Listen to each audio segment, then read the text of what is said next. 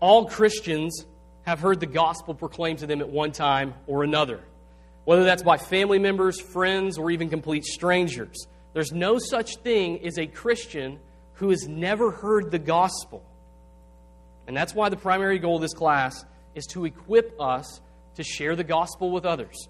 That's the goal. Paul says in Romans 10, verse 17 So faith comes from hearing, and hearing through the word of Christ.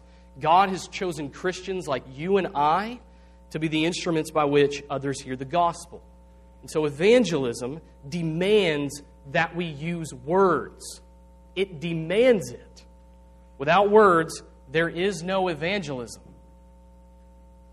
And by evangelism, I mean what Mack Stiles means in that little book that I just handed out that Katrina Erickson stuck her hand up for. I mean that evangelism is teaching the gospel with the aim to persuade.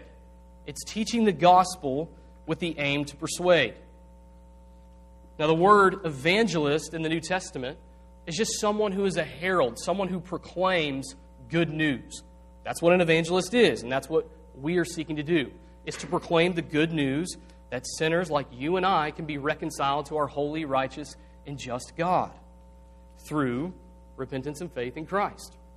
And so we evangelize when we teach the good news that sinners can be reconciled. And so we evangelize when we teach the gospel. And this means we need to know the content of the gospel, which is what we're going to spend the majority of the rest of our time on this morning. The content of the gospel. This is just a reminder for you, okay? Whether you've been a believer for 30 years, or you just came to faith, or you don't even know Christ right now, this class is for you. I love what Tim Keller uh, has to say about this. We never get beyond the gospel in our Christian life to something more advanced. The gospel is not the first step in a stairway of truths. Rather, it's more like the hub in a wheel of truth. The gospel is not just the ABCs, but the A to Z of Christianity. The gospel is not just the minimum required doctrine necessary to enter the kingdom, but the way that we make all progress in the kingdom. Friends, the gospel applies to all of life for all of our lives. And our goal for this class is to be equipped and ready to share the gospel whenever that conversation comes up with others. We never move on from it. There are many ways that we can learn how to share the gospel. Today, we're just looking at one way. You could share the bridge illustration with somebody, you could walk someone through the gospel of Mark. So, today, we're looking at two ways to live, which is really helpful because it presents the gospel very clearly and it helps to ensure that we can present the gospel really clearly and it helps to give us different avenues to which we can kind of enter into a conversation with the two ways to live track. All right? Helps us to summarize it quickly if need be. So I want to use this framework for us in sharing the gospel. So no matter, no matter where you're at in conversation, you can slide into that conversation by, you, by just pulling from wherever we are, wherever you're at in that two ways to live track. All right, so number one, God, the loving ruler and creator. Before we can talk about sin, we must, we must know whom we've sinned against. We've got to start with God. And before we talk about salvation in Christ, we need to know where he was sent from. And so we begin with God. All right? And to illustrate this, I'll just draw a crown. Now, if you uh, now if you're in the uh, yeah, you'll have to. There it is. All right. So who is God? if someone were to ask you who God is and what He's like, how would you answer them? What would you tell them? There are two basic uh, descriptions of God that we're going to focus on. Number one, God is creator. And number two, God is loving ruler. And the verse that we get on this is Revelation 4, verse, or sorry, yeah, Revelation 4, verse 11. The 24 elders are around the throne of God and they take off their crowns and they throw it at the foot of his throne. And then they say this Worthy are you, our Lord and God, to receive glory and honor and power. Why? Because you created all things, and by your will they existed and were created. So, the first thing that we need to realize is that God is the creator of all. God alone is eternal. He has no beginning and no end. Everything in the universe is a created thing, but God alone is self existent, meaning that he is independent of his creation. He doesn't need a tutor to teach him math, right? He doesn't need a counselor for conflict resolution. He doesn't need an onyx double shot of espresso to get him through a late night of work or study. He is dependent on nothing, but all things are dependent upon him. We get this in Genesis 1 1, where he creates the heavens and the earth. And then as well, we'll follow up to that, Colossians 1 16.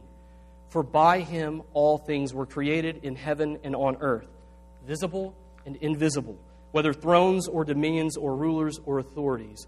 All things were created through him and for him. So God creates all things for his glory. They're created by him and they're created for him. He is the rightful ruler and authority over all things.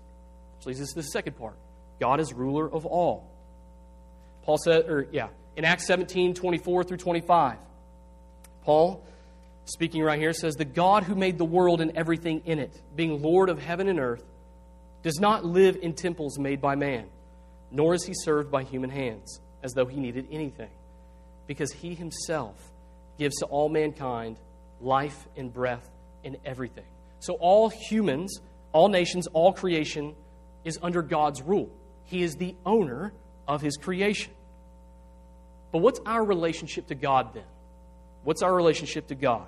God has created us in His image, and He has, pointed, he has appointed us to rule over the rest of His creation. We see this in Genesis 1 27 through 28, which says that God created man in His own image. In the image of God, He created him. Male and female, He created them. And God blessed them. And God said to them, Be fruitful and multiply, and fill the earth and subdue it and have dominion over the fish of the sea and over the birds of the heavens and over every living thing that moves on the earth. So men and women both reflect the image of God. He created us and appointed us to rule and to look after his world. But our rulership is always subordinate to God's. We didn't make ourselves rulers. God, in his kindness, appointed us as rulers over his world under his loving authority. And so you can see this, this right here. This may be terrible, but we'll go stick figures this morning. There it is. Crown representing God. We are under God's authority, ruling over His creation. That's the first step. Okay? The crown represents God as the ruler, and we are ruling over His creation, under His authority, His loving authority. And the good news is that God is not a cruel or a harsh ruler. He doesn't withhold anything for our good. He doesn't withhold anything that's for our good. He's a loving ruler who knows what is best for us at all times. So, just a first step summary right here on step one. First step summary God made the world and made mankind to rule under him. Put that even shorter, God is the creator Humanity rules under his authority. That's the first step. God is the creator, humanity rules under his authority. And all that sounds rather glorious. It sounds great. But that's not the way it is now, is it? Which we come to point number two humanity in rebellion. Point number two humanity in rebellion. Can everybody see that? Do I need to kind of push it back, which I can't? Okay. There it is. All right, humanity in rebellion. According to God's word, we believe that God created the world as good. But when we look around at the world today, we see that the world is messed up. We see the pervasiveness of corruption, of greed, of hatred, of death. And what went wrong? What went wrong? What's the problem? Well, in Genesis 3, God had told Adam and Eve not to eat from a specific tree. And Satan comes to them, he twists God's word, and he tempts them to eat of the tree. He promises that if they eat the tree, they will be like God. But both Adam and Eve bought into this lie. And by disobeying God, they were disobeying the ruler and authority. They didn't listen to God about how life works best. Instead, they wanted to run their lives their own way, not God's way. So they committed treason against God, their ruler and their king. And in a negative way, they declared independence of God. It was 4th of, 4th of July in a negative way for Adam and Eve. This treason and rebellious attitude is what we call sin. As a result of their sin, the relationship man had with God was severed. No longer were God and man on speaking terms. Man broke his right relationship with God as their king. And as this rebellion had far reaching effects, all of Adam and Eve's offspring then inherited this sinful nature. As Paul says in Romans 5, verse 12, just as sin came through the world, came into the world through one man, that one man being Adam. Sin came into the world through one man. This means that their children, their grandchildren, their great grandchildren, all the way down to us, have inherited a sinful nature. This wasn't just a problem for Adam and Eve, this is a problem for us. Their rebellion and broken relationship with God is our rebellion and broken relationship with God. We're all infected by sin and responsible to God for our sin against Him. We're all responsible. Romans 3:23, Paul says, "For all have sinned and fall short of the glory of God."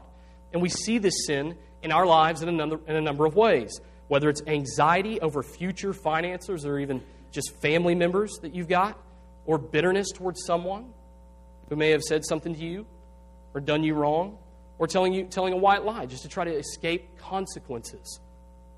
All of these things point us to trying to be self-sufficient rather than God sufficient. We seek self sufficiency. And most people you talk to are going to tell you that the problem is outside of them and that the solution is inside of us. But the Bible shows us that really the problem is inside of us. Follow your heart. Listen to your heart, the world will say.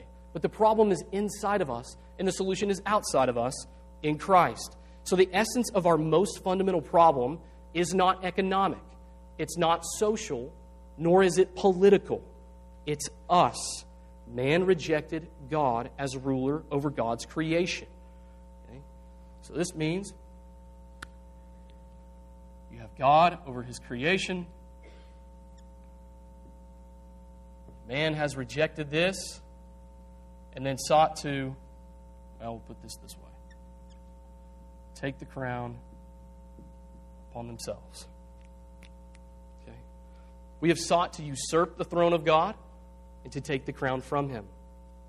And in our rebellion against him, we reject him as king and enthroned ourselves as king. So let's summarize. Step one God is the creator, humanity rules under his authority. Step two humanity rebelled against God, wishing to run things its own way. Humanity rebels against God, wishing to run things their own way. So, what will God do about this rebellion? Point number three judgment. Step three judgment. Our sin has ruined the world that God gave us to rule. And what's even more, our rebellion against God makes us deserving of his righteous judgment.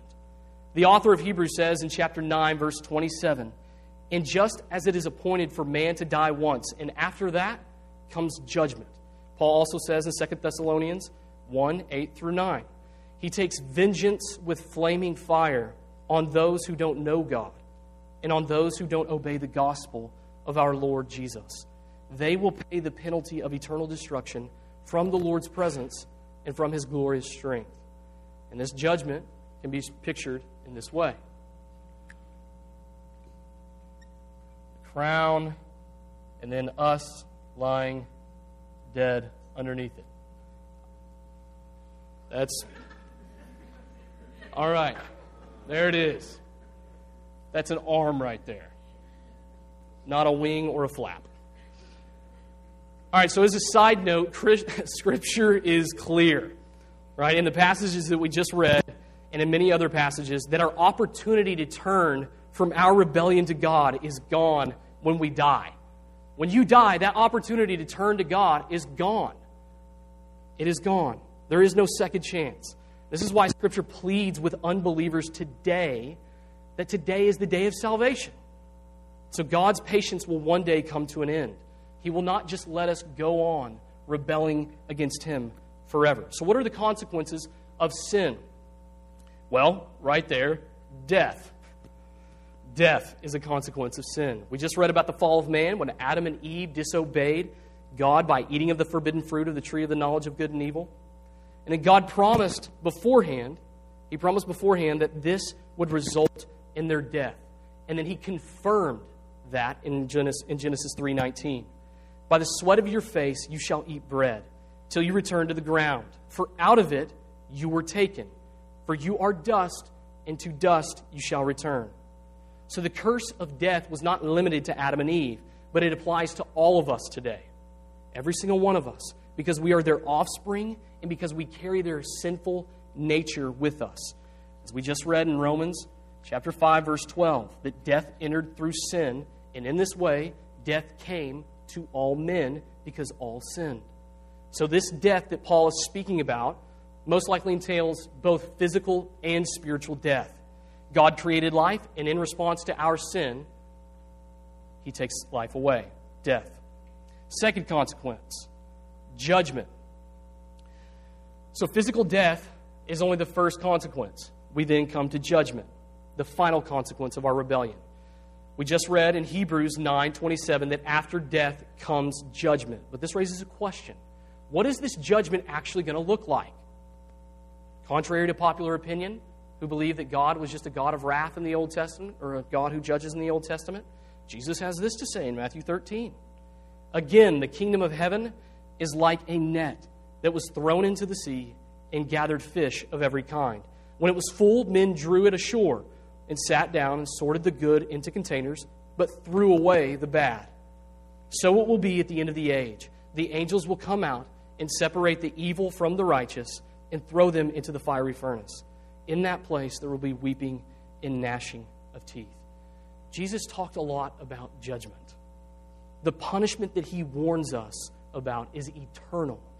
He shows us that the God of the Old Testament is also the God of the New Testament, that he is a just God, that he didn't change all of a sudden when we get to the New Testament. As creator and ruler, God has the right to do as he pleases. He determines right from wrong. However, God is not an evil, oppressive God. He is a good and just and holy God, which means that He is perfect, He is pure, and He is separate from all that isn't. God is a righteous judge who doesn't let the guilty off the hook. He ceased to punish sin. He wouldn't be holy, loving, or just. If He did that, He would not be holy, loving, or just.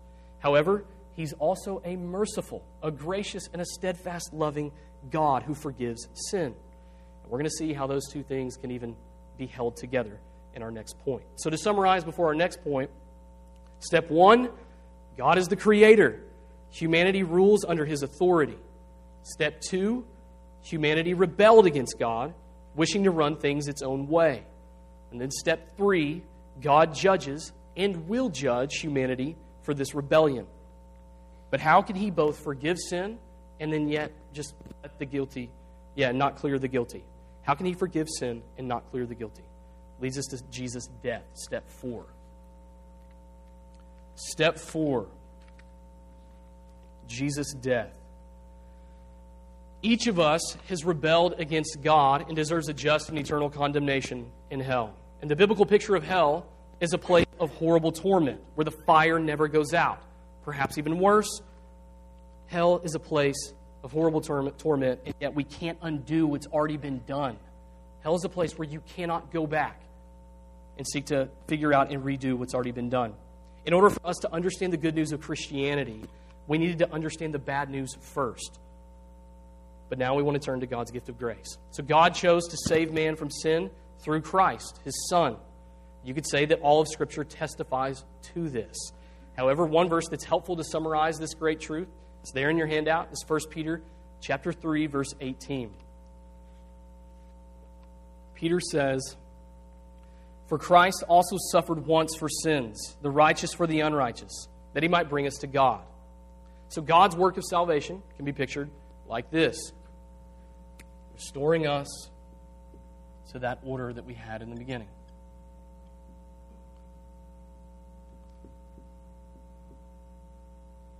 Bad J.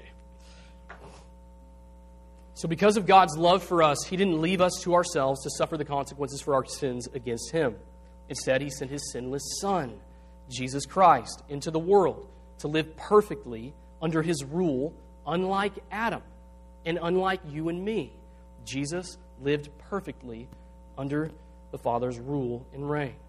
And so, Jesus took our punishment for sin, that is death and judgment, that's the punishment for sin. He took that upon Himself by dying in our place as a substitute. He took the full force of God's justice toward us on himself so that forgiveness might be available to us. So let's summarize. First step God is the creator, humanity rules under his authority. Step two humanity rebelled against God, wishing to run things its own way.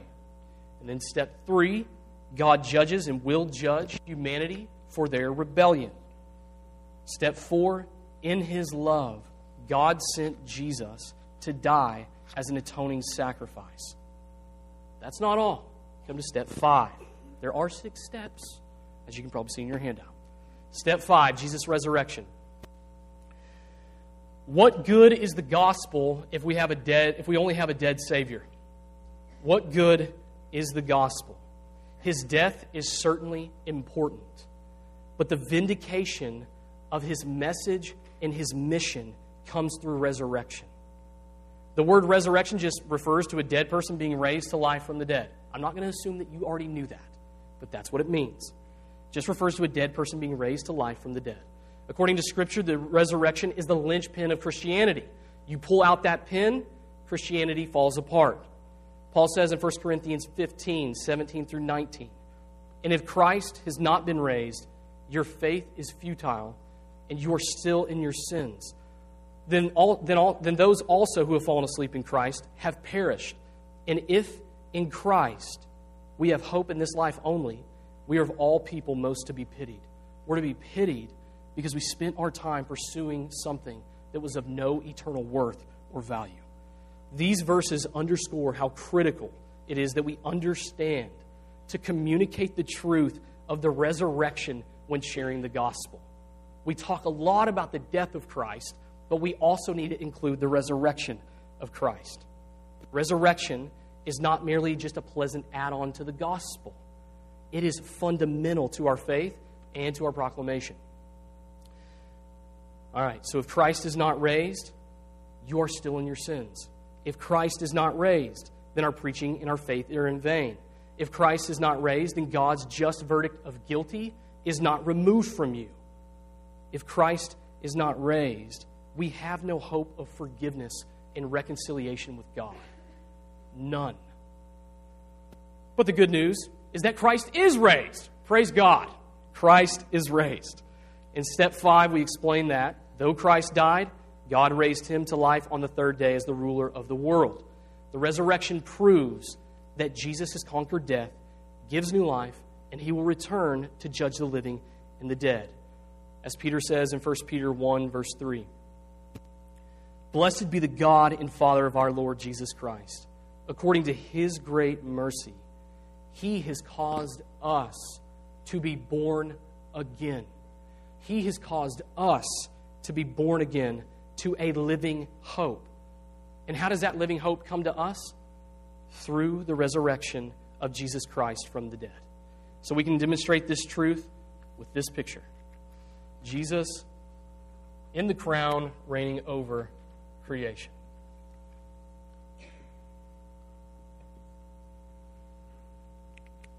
Which leads us to the last step. All right, so just to summarize before we get to the last step. Step number one God is the creator, humanity rules under his authority. Step two humanity rebelled against God, wishing to run things their own way. God judges and will judge. In step three, God judges and will judge humanity for this rebellion. Step four, in his love, God raises Jesus to life as ruler and judge. Step five, in his power, God. Oh, step four is in his love, God sent Jesus to die as an atoning sacrifice. Then step five is in his power, God raises Jesus to life as ruler and judge. All right, so where does this all leave us? With step six, the response. Got to have a response. Now, you may think that after step five, we're just done talking about how God made us, we sinned against God, we get judged, Jesus died, and he raised alive, forgiving us. That this is all just great news. But the gospel is more than just a transfer of information. What's the point of this good news? The point of this good news is that we want this good news to be applied to those that we're sharing the gospel with, just as it has been applied to our own lives, because we have received it. So, why is calling someone to respond important? The truths of the gospel are not for information purposes only. The gospel calls for a response in the hearer. So, for instance, you don't take a piano lesson just to learn how to play piano. You take a piano lesson so that you can actually learn how to play piano and then play the piano. In a similar way, we tell the gospel so that others might be saved from their sins and know Jesus as their Lord and Savior and be forgiven of their sins against God. So, where does all that leave us? It leaves us with a choice that we have to make. Two ways to live. That's the whole gospel track uh, that is in the back, back there. Two ways to live. So, there's only two options according to God's word for how we can live. Jesus says in John chapter 3, verse 36 Whoever believes in the Son has eternal life. Whoever does not obey the Son shall not see life, but the wrath of God remains on him. So we're either accepting or rejecting Jesus. We're either for or against Jesus. We're either Christians or unbelievers. We're either sheep or goats. We are either wheat or chaff. We're either saved or condemned. There are only two ways that we can live. We can either continue living our way, rejecting God's rule and running life our way, or we can live in God's new way, submitting to Christ and relying on his death and resurrection. And so, which of these two ways? So, like when I come to the end of this, when I come to the end of all of this, I guess we can just go ahead and write this right here. So, two ways to live. I don't even know if you all would be able to see this. Two ways to live. I can either have the crown on my head. If you can't see this, I am sorry. Or, right, we can live, oh yeah, need to put the J. Or we can live with Christ as the Lord and the ruler and the one who reigns over our lives. So, which of these, when I come to the end of this, I'm going to ask that person, which of these two ways represents the way that you live? I'm even asking you that right now. Which of these two ways represents the way that you live right now? Hopefully, they give you a response. Which represents the way that you want to live? That's the second question that I would ask. So, which way represents the way that you live currently? Which way do you want to live? And if they respond with wanting to continue living the first way, then you ask them why, and if they rightly understand the consequences of living that way. But if they respond with wanting to live the second way, then we need to tell them that they need to turn from their rebellion. Number one, they need to turn from their rebellion against God by confessing their sins to Him and to pray for God to help them to turn from living from, for themselves and instead to living for Him.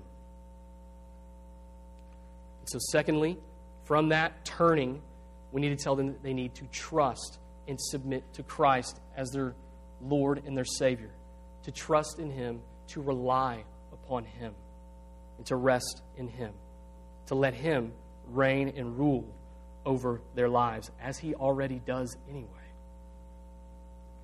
And so we can demonstrate that by that illustration right there in, in point number six. So let's summarize this. First step God is the creator, humanity rules under His authority. Second step humanity rebelled against God, wishing to run things its own way. Third step God judges and will judge humanity for this rebellion. Fourth step in his love, God sent Jesus to die as an atoning sacrifice. Fifth step in his power, God raises Jesus to life as ruler and judge. And then the sixth step, this presents us with a challenge to repent and believe. So, how does this all fit in then with our personal testimony? Okay? How does all of this fit in with our personal testimony? Now, by personal testimony, I mean your spiritual autobiography, the story of how you came to be reconciled to God through the gospel. And so, as to avoid any misunderstandings, we need to be clear that sharing your testimony in and of itself does not necessarily constitute evangelism. Evangelism is the act of sharing the gospel of Jesus Christ. Your testimony testifies to what God has done in your life through the gospel. So we don't want our personal testimony to be a substitute for sharing the gospel, but rather a first step entry point, an opportunity into sharing the gospel of Jesus Christ. The gospel isn't about us, it's about Jesus. Our personal testimonies are not the gospel, but rather a testament to how the gospel has proved itself true in our lives. Okay? Our testimonies can also be a helpful tool for the purposes of evangelism, and that's why we're looking at it right now. Preparing your testimony in order to be able to share the gospel and lead into the gospel conversation. So, as you came in, you should have received a helpful little outline uh, for your personal testimony, for writing out a personal testimony. Within three minutes, or as those who end up getting baptized, like I like to say, 270 words or three minutes, to which they reply that I'm crazy. So, a helpful outline for you giving your testimony within three minutes or 270 words or less. So, if you've got that, please pull that out. If not, you can just take notes. I'll walk through it on the back of your handout. A helpful outline for giving your testimony. We've got four parts to this. I'll go quickly because I want us to have time to be able to focus on writing out our testimony ourselves and then to be able to share it with the person next to us. A helpful outline for giving your testimony. Number one, what your life was like before Christ. Number one, what your life was like before, before Christ. So, in this section, we're not trying to brag or minimize about our sin. We're not trying to brag about or to minimize your sin. Don't want to commit either of those. Talk about how you used to think about God, how you used to think about sin, how you used to think about the world. What were you living for? That's the first section. What were the things that you were living for? Point number two in that outline. Let me know if I need to slow down. Do I need to slow down or should I keep going? Anybody else like one?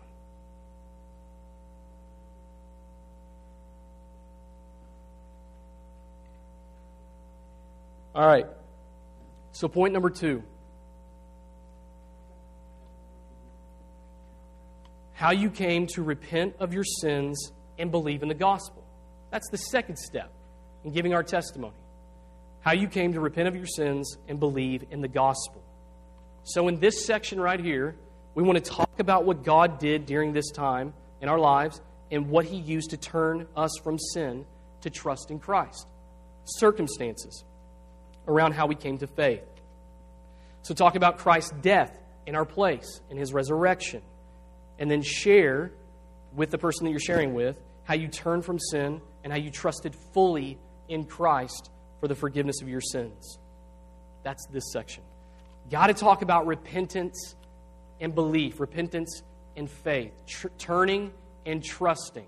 So often, if I ever have to look at testimonies, people leave out repentance. Please do not leave out repentance. That is big.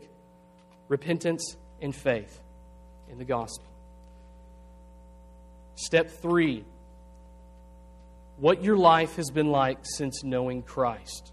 So, what's your life been like since knowing, coming to faith in Christ? So, don't talk about how great you are in this section. Okay? These are not humble brags. Instead, we want to talk about how Christ has transformed your life. The question that you want to try to answer is how are you maturing in your faith in Christ that wasn't present before your conversion? How are you maturing in your faith in Christ that wasn't present before your conversion? That's the, that's the third step in your testimony. And then finally, step four is how the person you're sharing with can experience this same thing. How can they experience this salvation? So you want to call them to consider this Jesus who has changed your life. You want to tell them that he can change their lives as well.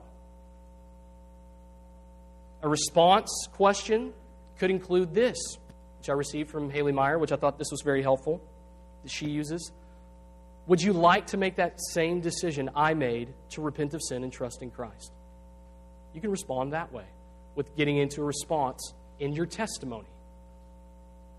Leading into a response. Would you like to make that same decision I made to repent of sin and trust in Christ? The final step. All right, so what I want us to do right now is for us to, on the back of that piece of paper, there should be that outline on the back as well. I want you all to write out your personal testimony. Use this as just a helpful guide in doing so.